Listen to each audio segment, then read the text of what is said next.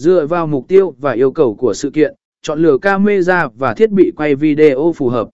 Các camera DSLR như Canon EOS 5D Mark 4 hoặc mirrorless như Sony A7 III thường được ưa chuộng vì chất lượng hình ảnh và khả năng ghi video ấn tượng.